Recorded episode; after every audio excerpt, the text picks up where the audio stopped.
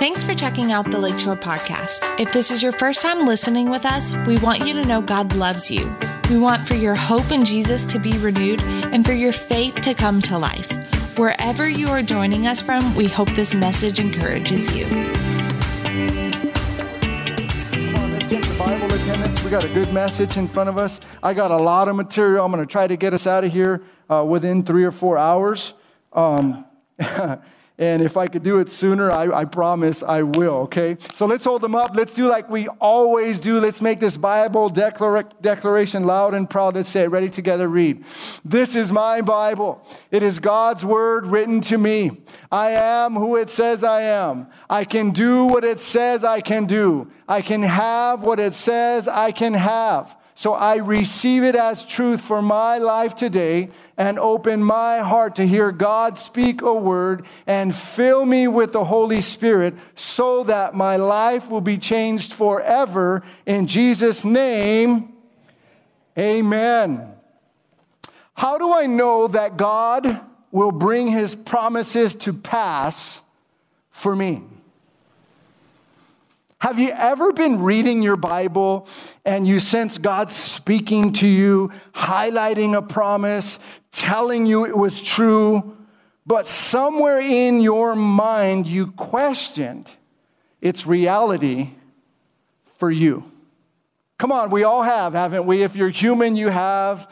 I know that I have. Let me just remind you, in Numbers twenty-three nineteen, the Bible says that God is not a man that he should lie, nor is he a son of man, an offspring of humanity, that he should change his mind.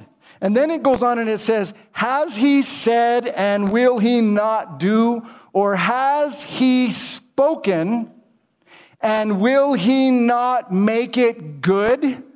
That's in the scriptures. And the writer in Numbers there is trying to get us to remember that God is faithful to keep his word. And when God makes a promise to you, or when God shows you a blessing that he wants to bring to pass in your life, and you catch it, in God's heart, he means for you to lay hold of that, to believe it, and to trust him to bring it to pass in your life. Did you know that one of the things that pleases the Father most is when you and I believe him?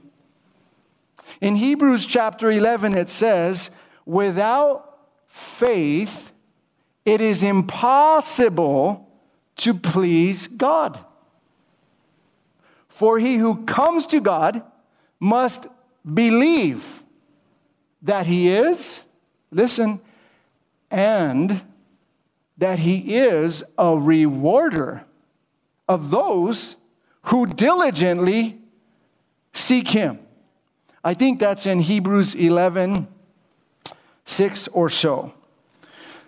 So let me pose this question with those things in mind. What if there was a way that no matter what God promised you, and no matter how impossible the promise looked, you could one hundred percent take God at his word and see the promise come to pass? Would you want to know how? Yes, we all would. And that's why we're starting a new series today, and the title of the series is Under Contract. Say that with me. Under contract. It's possible that a lot of Christians have never even taken time to consider the fact that they are under contract. And we'll talk more about that as this unfolds. The subtitle of the series is important. Understanding the covenant we have with God through Christ. So we're going to take our time starting today and next Sunday, and we're going to lay some solid foundation so that we can get a strong start on this study. We're going to discover, or for some of us, rediscover a Bible-based understanding of what it means to be in a covenant with God and how our covenant with God through Christ impacts our everyday living as well as our eternity with Him. And I've got two resources that I want to highlight as we're getting started. The first one is this study guide that we made. So I hope everybody got one of these. We go through a lot of work to make these. Got, got all the, the main verses in here, plus a whole bunch more. It's going to have all the points that we're going to cover. It's got questions. There's even a section in here for those disciples, those followers that want to go deeper and wouldn't mind having someone lovingly hold them accountable to do so, to check in with them and see how they're doing. So this has got your first four weeks.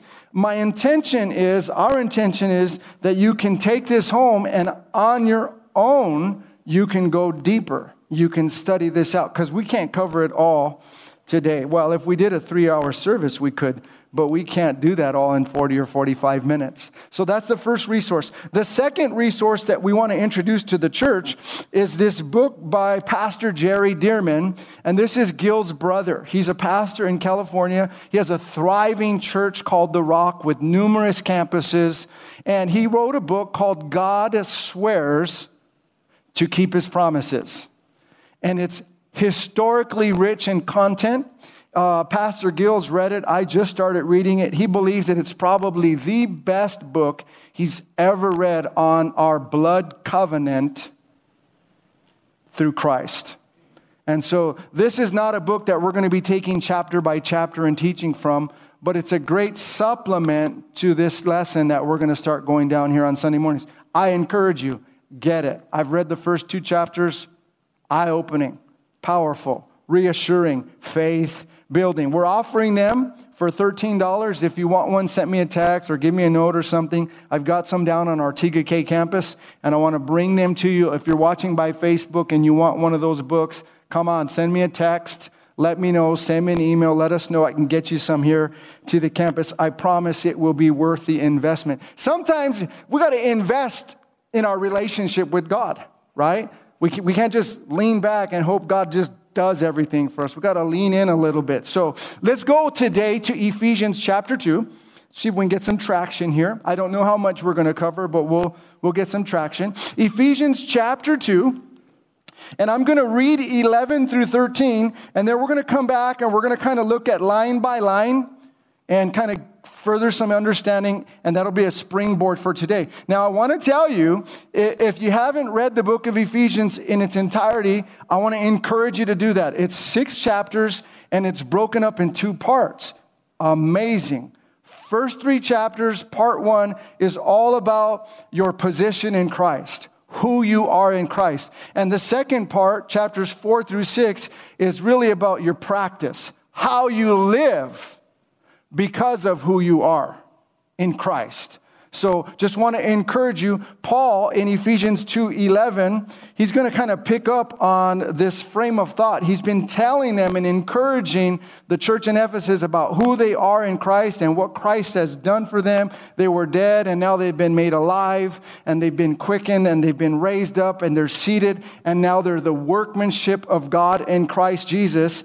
And then he picks up kind of in that frame of mind in verse eleven, and he says, "Therefore remember that at one time you Gentiles, non-Jewish people in the flesh, called the uncircumcision," this is what you were called because you didn't have a covenant relationship with God, "by what is called the circumcision." Those are people who had a covenant relationship with God through circumcision. We'll talk more about that later, but it was a mark that identified people who had a covenant relationship with God, "which is made in the flesh by hands." Verse twelve, "Remember that you were at that time separated from Christ, alienated from the commonwealth of Israel, and strangers to the covenants of promise, having no hope and without God in the world." The title of today's lesson is this: no longer strangers to the covenant. Say covenant, right? And here's a subtitle that I'm giving it: I'm on the inside, not on the outside. Come on, say that with me. I'm on the inside, not on the outside. Let me just tell you a little bit real quick about this word covenant, just quickly. Uh, a covenant in the New Testament is the Greek word diathake. In the, in the Old Testament, the Hebrew word berit. But this is the definition. A covenant is a contract, a pledge, a treaty, or an agreement. And this is one of the most theologically important words in the Bible, appearing more than two hundred fifty times just in the Old Testament. And a covenant may be made between individuals, between a king and his people, or by God and his people. And that's really the focus of our study. If you look at the Old Testament, you'll come across five Old Testament covenants. In the text, we read that these people who are now saved, at one time they were strangers to the covenants of promise, referring to Old Testament covenants that God made. He made one with Noah. He made a covenant with Abraham. He made a covenant with David. He made a covenant through, through the law of Moses, the Mosaic covenant. And then in Jeremiah, he kind of prophetically prophesied and foretold of a new covenant that we would be experiencing in the New Testament under the grace of God. So covenant is a big deal in the Bible. And most of the time we read our Bibles and we don't realize that this is written from an Eastern viewpoint and it's written in covenant understanding. As a matter of fact, it's broken down in two covenants, Old Covenant and New Covenant. We call it Testament, but it's the same word synonymously. It's covenant. Now look at Ephesians two eleven again. It says, therefore, remember, say remember.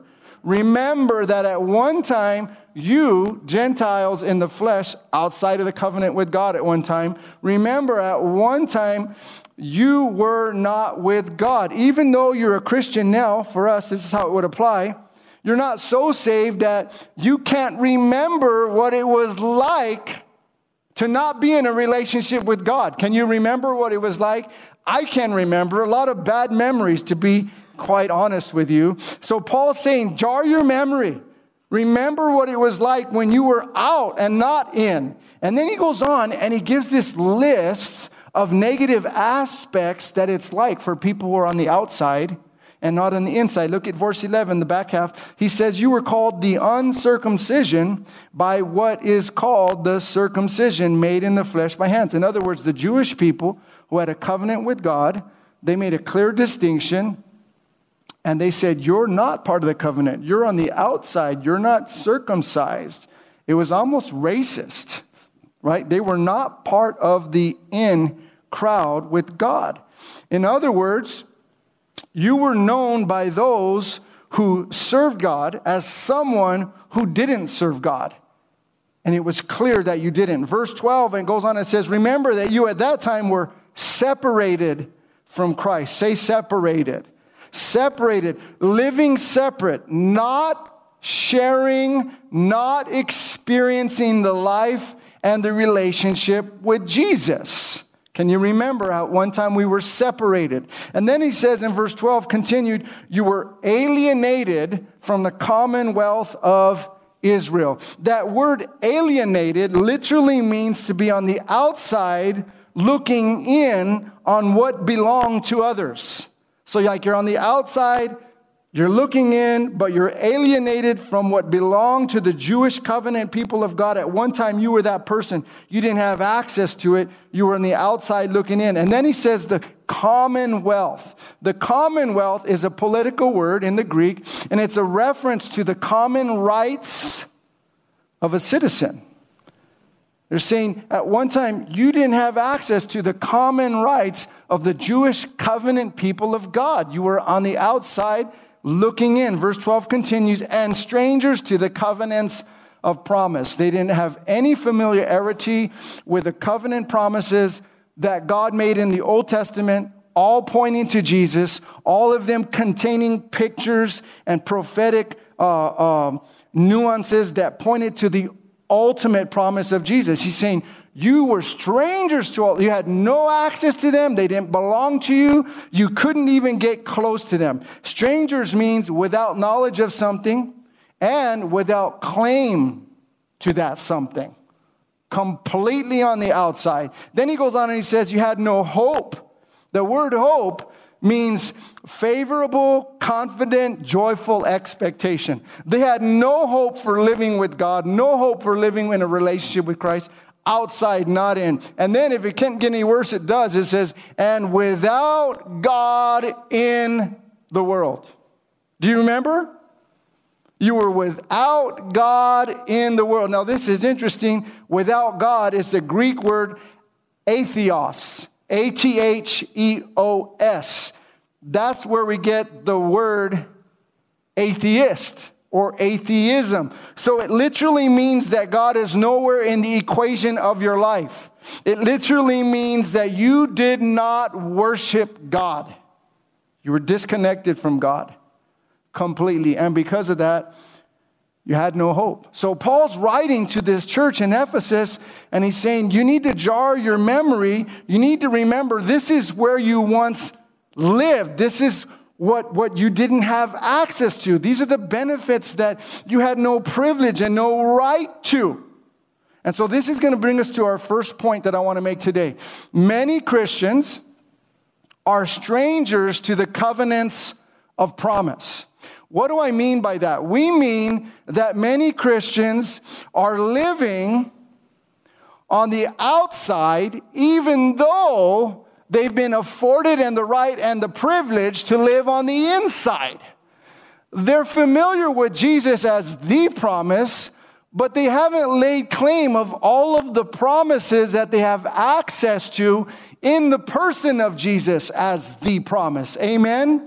And it's important that we understand that because people can live their whole lives, Christians, alienated, separated from the legal rights and the privileges established by Jesus Christ for God's people to take advantage of, having no real confidence that God will lead, that God will guide, that God will protect, and that God will provide in every circumstance. And the sad but very real result is that although they are legitimate children of God, joint heirs with Jesus, bona fide citizens of heaven, they will continue to struggle through this life just like every other person outside of a covenant relationship with God through Jesus Christ. And God doesn't want us to live that way. He wants us to understand our covenant relationship with Him through Christ. But thank God for verse thirteen. Let's look at verse thirteen. Verse thirteen says this, but now, come on, that is a radical shift that's going to take. But now in Christ Jesus, you who once were afar off, catch this, underline it, highlight it, star it, have been brought near by the blood of Christ. But now, but now you've been brought near. The word near comes from a root word that references the inner crease of a bent arm. It literally means to be enfolded or to be engrafted into the covenant family of God.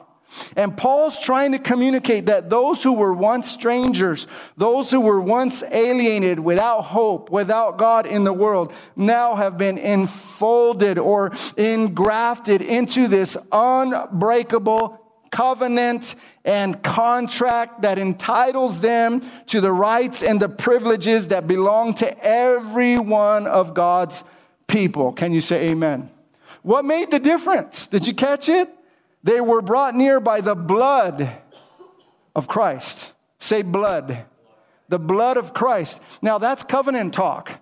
And if we don't know that, we read through this and, and everywhere in these couple of verses, that's covenant talk. And, and, and the readers would have known that. They had that understanding. Jesus' blood covers so much more than just going to heaven. You need to understand that. Of course, that's the most important thing when you leave from this life. But many people live with this ticket to heaven and they struggle while they're living day to day on earth. And God doesn't mean for us to do that. The blood of Jesus covers every aspect of your life. To say that the blood of Jesus only covers you to go to heaven would be like you telling your kids, as my child, the only thing you have right to is a roof over your head. And everything else you have to make way. Get your own food. Buy your own clothes. Look out after yourself. Make your own way. Come on, parents. That would be bad parenting. Amen? The blood of Jesus is more than just going to heaven. Ultimately important, yes.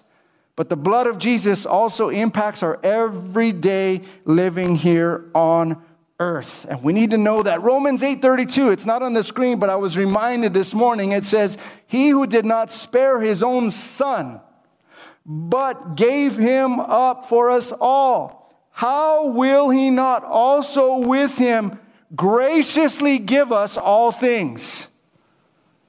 That's covenant. All the promises of God in him are yes, and in him, amen.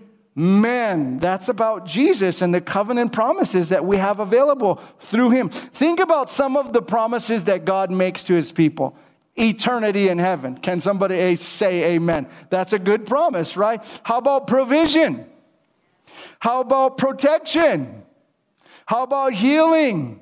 How about direction? You know, you don't have to live like a pinball in a pinball machine, just bouncing all over the place, not knowing where you're going, not knowing who you're going to end up with, not knowing which way is up or down. God can lead you. You've got spiritual G P S. You've got his word and you've got his spirit. And he promises to give you. The Bible is chock, chock full of promises about provision, about protection, about protection and healing and direction. How about your calling? God has a calling on your life. It's in him. And he wants you to live it out fulfilled. He wants you to live out your days that he has planned for you in a fulfilled relationship with him. How about fulfilling your purpose and your destiny? How about the children you have? And the grandchildren you have. He gives promises. All throughout the scriptures, you read them. God promises. He promises. And he promises. Here's the challenge. If we're not careful, we can be like some people who would say something like, well, if it's God's will, it'll just happen. That's dangerous. There's a lot of things that God wills to happen for his people that don't happen. There's a lot of things that God doesn't will to happen for his people, and they happen. Why? Because faith and our belief in the covenant of Jesus has a lot to do with it. Amen? I mean, what do you do with things that Jesus said? Jesus said things like, uh, nothing is impossible to those who believe. Did he say that? How about have faith in God? For whoever says to this mountain, be removed and be cast into the sea, and does not doubt in his heart, but believes those things he says, he will have whatever he says. Those are big statements. Where does faith come in? Faith plays a part. Faith in what? Faith in our covenant with God through Christ. And we're going to keep unpacking that. We're going to look at it. We have so much to learn about blood covenant. But today I want to end with one more passage that shows the irreversibility of the blood covenant and how it shows God's heart for us to trust him completely. And in doing so, we're going to just kind of pinpoint our last two truths about how this impacts us. Look at Hebrews chapter six. And truth be told, I only picked out, we only picked out two verses here, but when you read the Bible, and those of you who study the Bible and read it more often, you know that you could be reading one verse, but then you realize, oh, wait a minute, that, that verse is connected to the verse before it, and that one's connected to the verse before it. And that one's connected to the verse. And so you, you end up when you start connecting all of those verses, by the way, our Bible's written with verses, but when they wrote these letters and these books, they weren't verses. They were just one flowing thought, right? So we picked out these two verses, and as I, as I read them, I'm like, no, no, no. If we want to fully understand that, we got to back up a little bit, okay? So this is not going to be on the screen. If you have a Bible, I'm in Hebrews chapter six, and I'm going to start reading in verse nine, and then we're going to kind of park and highlight just a little bit on, I think, verses sixteen and seventeen. But starting in Hebrews six nine, listen, he's writing to believers. He says, but beloved, that's the New King James. We are confident of better things concerning you. Yes, listen to this. Yes, things that accompany salvation. What does that mean? Things that accompany salvation. Things that are part of your salvation. Things that are beneficial to you being saved. Things that would be pleasant, that would add to your life in Christ. Things that accompany salvation. Though we speak in this manner, listen, verse ten, for God is not unjust to forget your work and labor of love, which you have shown toward his name, in that you have ministered to the saints and do minister. Let that be an encouragement for those of you that serve. Listen to that. God is not unjust to forget your work and labor of love, which you have shown towards his name, in that you minister and do minister to the saints. Verse eleven, and we desire that each one of you show the same diligence to the full assurance of hope until the end. Look at verse twelve. That you do not become sluggish, but imitate those who through faith and patience inherit the promises. So he's encouraging us. Imitate those who through faith and endurance and hanging in there, they inherit, they receive, they access the promises. Look at verse thirteen. So powerful. For, here's an example. When God made a promise to Abraham, Abrahamic covenant, you study that out. Because God could swear by no one greater, he swore by himself, saying, this is what God said, surely blessing I will bless you, and multiplying I will multiply you. And so after he, Abraham, had patiently endured, he obtained the promise. Can't go deep into that, but that's all in Genesis. For men indeed, he's giving a natural understanding to us now, humanly speaking. Men indeed swear by the greater. Like when you're going to testify or when the president takes his oath of office, what do they have them do? They lift their right hand or their left hand, I don't remember. I think they lift their right hand and they put their left hand in the Bible and they take an oath and they swear by the greater, right? Men do that. They swear by the greater, and an oath for confirmation is for them an end of all dispute. Not only are they promising, but they're taking an oath. They're promising on the promise. They're doubling down, right? I swear to do what I said I would do, right? And then he goes on and he says this, thus God determining to show, verse seventeen, I think we have that. Let me go back to the N L T so I'm with you. Uh, it says now, no, verse seventeen, God also bound himself with an oath. God also bound himself with an oath so that those who received the promise could be perfectly sure that he would never change his mind. Okay? So God doesn't have anybody greater to swear by than himself.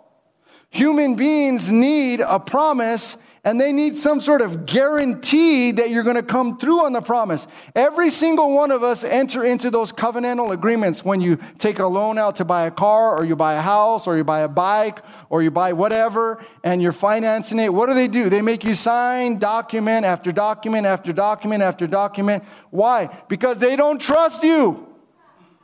That's why. And they're making sure that if you renege, there's consequences. And God knows, I want people to trust me, my covenant people. So I'm going to make a promise, and then I'm going to give an oath. I'm going to double down, and I'm going to come through with what I said I was going to do. All throughout the scripture, we see that happening, starting way back in Genesis, all the way through our covenant promise with Jesus, and it's ultimately going to be fulfilled when we get to heaven. This is important for us to understand, that when God speaks, when God makes a promise, He intends to keep it. He's not a reneger on His promise. He doesn't go back. He wants to come through. Here's the second truth I want to get across to us. Understanding the reality of covenant creates an absolute confidence in God's promises. There's a confidence in God's promises. Let's continue. Verse eighteen, Hebrews six. So God has given both His promise and His oath. His promise and His oath. These two things are unchangeable because, listen, it is impossible for God to lie. Therefore, we who have fled to Him for refuge can have great confidence as we hold to the hope that lies before us. This hope is a strong and trustworthy anchor for our souls. And that's speaking ultimately of our covenant relationship with Jesus. And Joni brought those scriptures out to us last week. By the way, if you weren't here last Sunday, get that message. I promise you'll be encouraged. There's some hope available to us in the middle of all the chaos. You want to catch that. That was a good message.